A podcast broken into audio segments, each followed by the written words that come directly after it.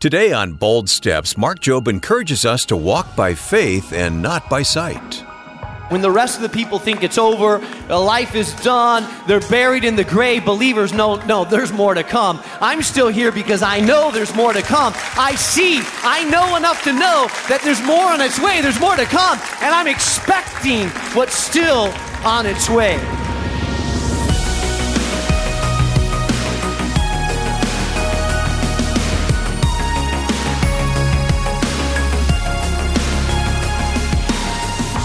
Welcome to Bold Steps with Mark Jobe, president of Moody Bible Institute and senior pastor of New Life Community Church in Chicago. And I'm Wayne Shepherd.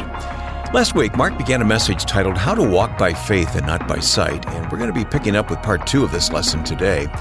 Now, remember, if you ever miss one of these daily programs here on the radio, or you simply want to revisit a previous message, the place to go is boldstepsradio.org. Our website provides all of Mark's past teachings along with several other resources, and we'll tell you more about those later in the program. Right now, let's join Mark Jobe for today's Bold Steps. The Bible tells us that sin was introduced in the world, and when sin was introduced in the world, so was death. And have you ever wondered why? What theologians call the fall of man? Why death was introduced at the same time that sin was introduced? It was the grace of God that did that. Because God didn't want us to live forever in a body of sin. As long as you're in this body, you will always struggle with sin and the sinful nature. The Bible says that everyone born since Adam on, except for Jesus, the second Adam, was born with a sin nature. The sin nature means that you have a proclivity to sin, that you have an inclination to sin. No one has to teach you to sin. You naturally know how to do it. It's innate in your nature, it's built into you. You have a fallen nature. You will be selfish. You will lie. You will be egotistical. You will be, you will sin. And until you die, you will struggle with that sinful nature. It's the grace of God and the mercy of God that allows your body to die because when your body dies, your mortal body, when it dies, the body of sin will be done away with. Now, sometime in your life, if you know Christ, you've been born again. And when you're born again for the second time, now you have the new nature fighting against the old nature. The old nature is being crucified, but the old nature likes to raise its head and battle against the new nature. Have you felt it inside of you, the battle between the flesh and the spirit, the new you and the old you? Do you feel it at times? Listen, that battle will continue on until the day that you die because you have a body of sin. You are a mortal being, and by God's grace, He allows us to get shed our body of sin and one day you will have a glorified body that has no sin nature, that's made in image of Christ. You will be made like Jesus into his image. No sin, no mortality, in the perfect, beautiful presence of the Almighty God. And Paul says, remember that.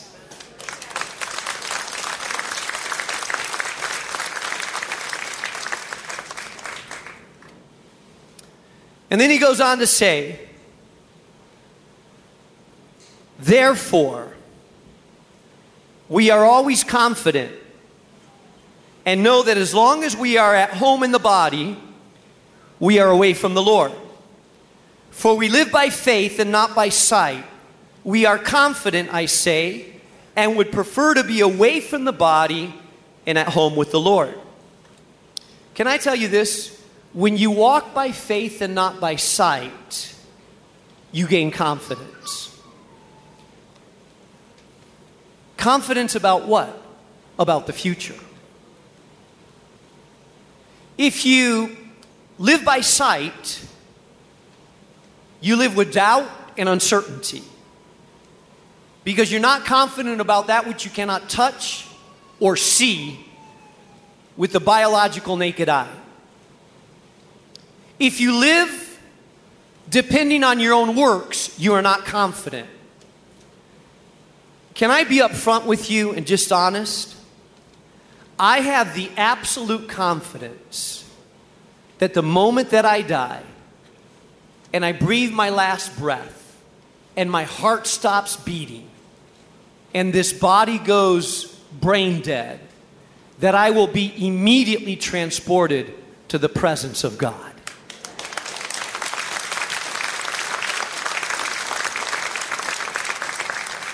You say, yeah, you're a pastor and you pray a lot and read the Bible, so yeah. Uh, no, no, no, it has nothing to do. In me, that wouldn't be, I, I would be very, very unconfident. I am confident not because of me, I am confident because of Jesus and what he's done for me. I am confident because Jesus died on a cross and paid a price that I couldn't pay, and I received and I've been washed and cleansed. I sin, fall, and fail on a regular basis. My heart is still battles evil and the flesh like every other person. I am not confident in myself. I am confident in the work that Jesus has done for me. I am confident. And as a believer in Jesus Christ, I want to tell you that as you approach the doors of death, there should not be this uncertainty, this anxiety, this fear of what's going to happen afterwards, there should be this confident assurance that I, although I can't see it, I know it's coming. Because I am confident of what Jesus has done for me. And so the more we walk by faith and not by sight, the greater confidence that we have. You say, Pastor, well, what if I sin right before I die? What if I'm driving down I 55 and a truck driver cuts me off and I swear at him because I'm having a bad day and I get blindsided and then die and I've died with a swear word in my mouth? What's going to happen to my soul? Good question. If you are a believer in Jesus that has the sealing of the Holy Spirit, let me tell you exactly what will happen. You will go directly from I 55 to the presence of the Most High God. You say, well, what about my sin? You see, Jesus washes our sin past, present, and future. We are not counting and tabulating sins. That's why some people try to get their last rites. They want to have their last confession. They want to make sure right before they die, they get everything out of their system so that they don't die with any sin. Listen, that is a that is a sin maintenance mentality. We are under the grace of Jesus Christ, under the blood of Jesus Christ. He has paid for the price, all of our sin and what we've done. And so we live with great confidence in the work that Jesus Christ has done for us. And so the Bible says, as Paul said, with great confidence, with great confidence. You know, some of you are battling, some of you younger folks are battling between Marvel and DC. There's a big battle here. But those of you that appreciate Marvel movies, the superhero Mar- Marvel movies, any Marvel movie? All right. Well, then you'll know that if you're not a real strong Marvel movie fan, that as soon as the movie's over, you get up and walk away. But the real Marvel movie fans, they stay seated. Why? Oh, because after the scrolling of the names, they understand there's more to come. They understand that there's a special edition. They understand that, that there's always a bonus in there. And so when most people think it's over, the real fans, the ones that really know, they stay seated because, hey, they know there's more to come. Listen, the believers in Jesus are a little bit like that. When the rest of the people think it's over, uh, life is done, they're buried in the grave, believers know, no, there's more to come. I'm still here because I know there's more to come. I see, I know enough to know that there's more on its way, there's more to come, and I'm expecting what's still on its way. And so he tells us, for we live by faith and not by sight. We are confident, I say, and we, be, we would prefer to be away from the body and at home with the Lord. And lastly, number three, not only when we walk by faith, we see beyond the temporary nature of life, we become confident about our future. And number three, we become motivated to live for what really matters most. In verse 9, the Apostle Paul says, So we make it our goal. Why? Because we know life is temporary. Why? Because we have the deposit of the Holy Spirit. Why? Because we know that one day we're going to stand before God and give an account for our life. So we're motivated, we're driven to live for something that matters in life, not just to live life, but to live life for something bigger, for the purposes of God. So we make it our goal to please Him, not to be people pleasers, but to please God. Time out here. Some of you live a lot of your life trying to please people. Some of you live a lot of your life being people pleasers. That's going to burn. Ultimately, the main objective in life is to please God.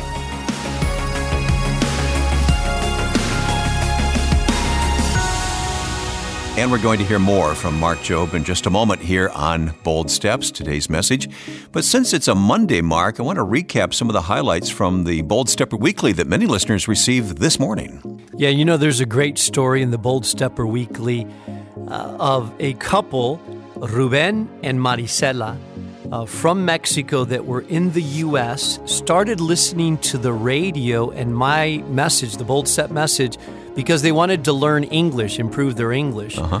Well, in the process of listening to the message, they actually gave their lives to Christ. Great. And uh, they moved back to Mexico, but specifically looked for a city where we had a church in Querétaro, Mexico.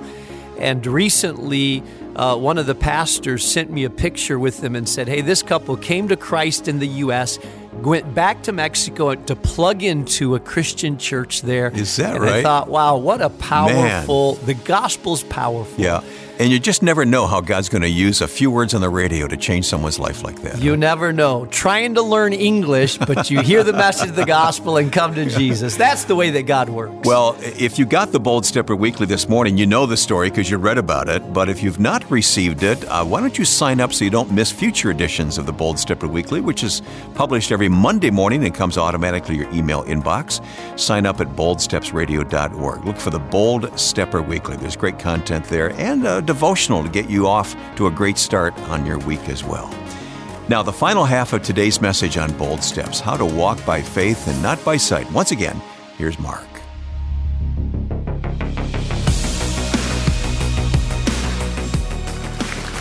So he says, We make it our goal in life to please Him, whether we are home in the body or away from it, for we must all appear before the judgment seat of Christ so that each of us may receive what is due us for the things that he's done while in the body, whether good or bad. Since then we know what it is to fear the Lord, we try to persuade others as well.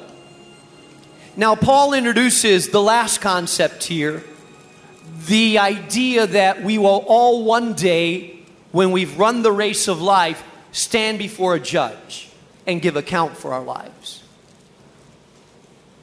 Now, the idea of judgment is scary for most of us. None of us want to stand before a judge. If you rewind your life and play it back from the beginning, there would be chapters in your life that you would want to edit out, that you would be ashamed of, that you wouldn't want anybody to see. And imagine not just what is seen on the outside, but what is thought in your head, the attitudes of your heart. I mean, that's enough to make us all cringe a little bit. But what the Bible says is that one day every believer will stand before the judgment seat of Christ. Now, the Bible talks a lot about various judgments. There's the judgment of the nations, there's the great white throne judgment, there's the lake of fire, and I'm going to simplify it individually. There's two primary judgments you need to think about. One is the great white throne judgment, and the second one is the judgment seat of Christ. The great white throne judgment is when the mass of humanity that has existed since the beginning of time will stand before God, God Almighty, before His throne, and will be judged. This is a judgment for unbelievers. It's spoken about in Revelation chapter 20, verse 11 through 15. The final judgment of unbelievers. After the millennium, before the new heaven and the new earth are created, at this judgment, believers from all ages are judged for their sins and consigned the penalty of their life.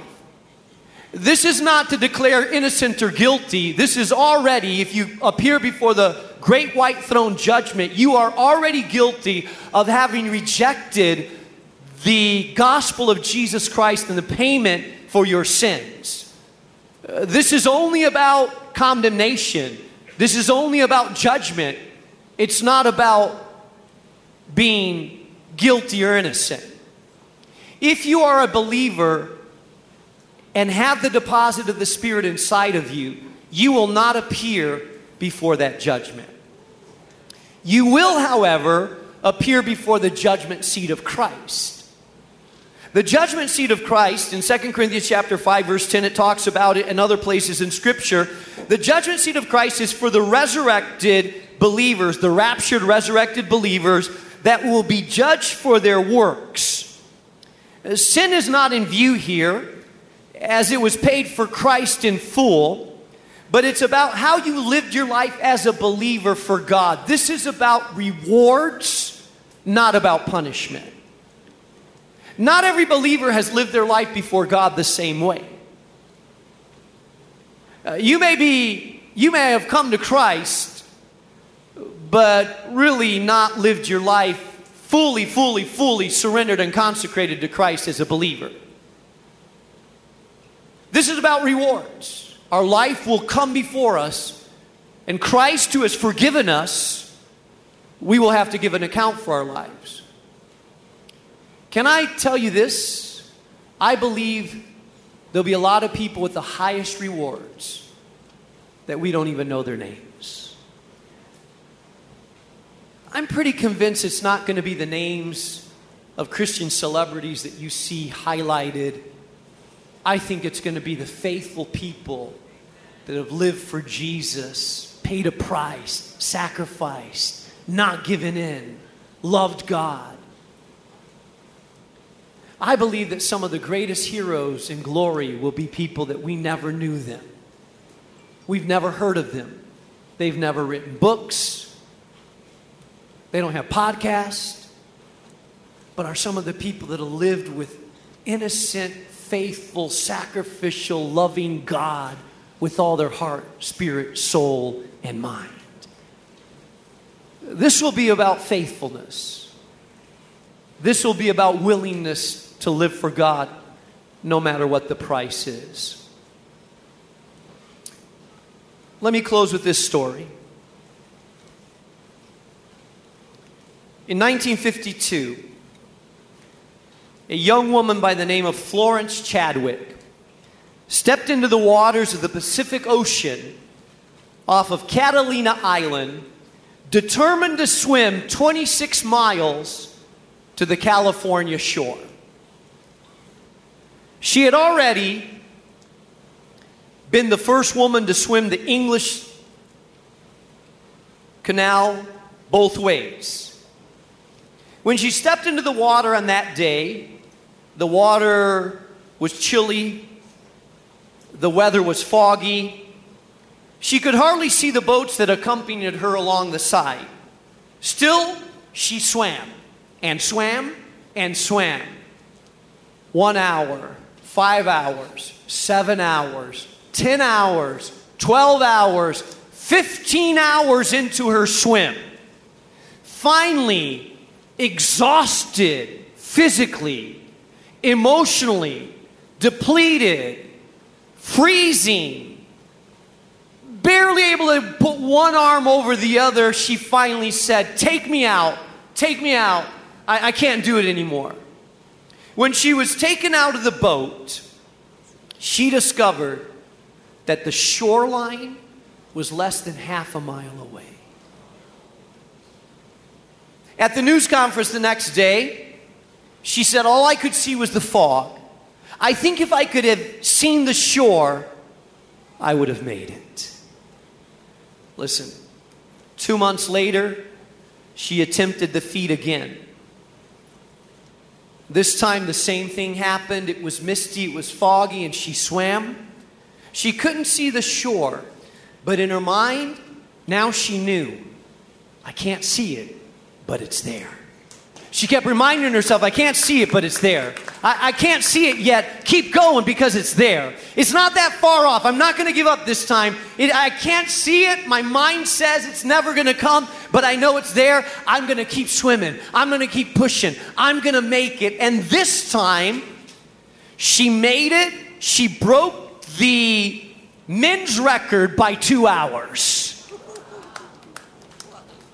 Because this time, she reminded herself, I can't see it, but I know it's there. I'm talking to some, someone that's here today that you've been depleted, run out of energy, you're walking by sight and not by faith and it's you're getting tired of obeying tired of loving tired of forgiving tired of hanging on tired of doing what's right.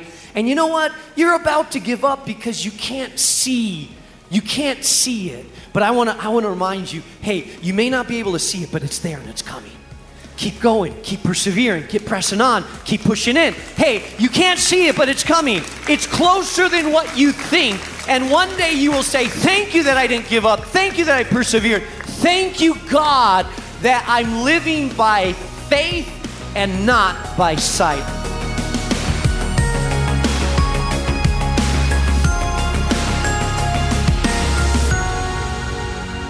Yeah, I hope that message stirred your heart. I'm talking to someone right now that you are on the very brink of giving up. Mm. In fact, maybe it's your marriage, maybe it's your purity walk, maybe it's your uh, involvement in your community of faith, I don't know what it is, but if you're on the brink of giving up because you're tired, it's been a long journey, and you cannot see the shore, I want to remind you the fog may be thick, but we do not live by sight, we live by faith. And I believe that the God that put you in the water will sustain you until you reach the shore in obedience. So, my encouragement to you is keep persevering keep doing what's right. I know you're tired, but keeps doing what's right. I'm going to pray for you right now because I know that some of you say, Pastor Mark, I can't go another day. I am so tired. But I believe that the grace of God can empower you to continue to do what's right before the eyes of God. So, Father, I pray for that man, that woman right now that is extremely, extremely exhausted, emotionally, physically, spiritually depleted. And God, they're saying, I, I, just can't keep going. But I believe, Lord Jesus, that what you've called us to do, you empower us to do. And so I pray for that person, God, that you would give them an extra measure of grace to keep loving God I pray for that person that you'd give them an extra measure of grace to keep doing what's right in obedience, even though they're not seeing the results that they expected. I pray in Jesus' name for that person that uh, is about to give in to temptation, that you would empower them, God, to continue to resist temptation, Father. I pray that we would live by faith and not by sight. All right, thank you, Mark. And today we did reach the end of your message How to Walk by Faith and Not by Sight. Now, if you missed any of this two part lesson, be sure to catch up when you can by going to our website at boldstepsradio.org. There you'll also find several handy resources that cover a range of topics in faith building steps, including our latest bold action gift, The Kingdom Agenda, a book by Dr. Tony Evans that will push you towards an eternal perspective and help you think differently about your life your relationships, and your walk with the Lord. In a time when politics and government actions seem to be at the forefront of our minds, this book encourages us to see the bigger picture of what God is doing through His church and the Holy Spirit. So, if you're exhausted from all the headlines promoting fear and division and worldly agendas, request your copy of the Kingdom Agenda so you can refocus on the biblical news that we're meant to be following. This refreshing bold step gift we sent to you when you give a gift of any amount to support this ministry. Just visit us online at boldstepsradio.org or call us at 844 615 7363. Once again, the phone number 844 615 7363 or send your donation in the mail by writing to us at Bold Steps, 820 North LaSalle Boulevard, Chicago, Illinois 60610. And a final reminder if you haven't already, be sure to subscribe to our podcast on your phone or mobile device and take these Bible lessons with you wherever you go. Just open up the podcast app on your smart device and search for Bold Steps with Dr. Mark Jobe and tap the subscribe button. I'm Wayne Shepherd. That's our time for today, but make sure you don't miss tomorrow's program where Mark will be unveiling a surprising truth about the power of weakness. Find out more Tuesday on Bold Steps with Mark Jobe. Bold Steps is a production of Moody Radio, a ministry of Moody Bible Institute.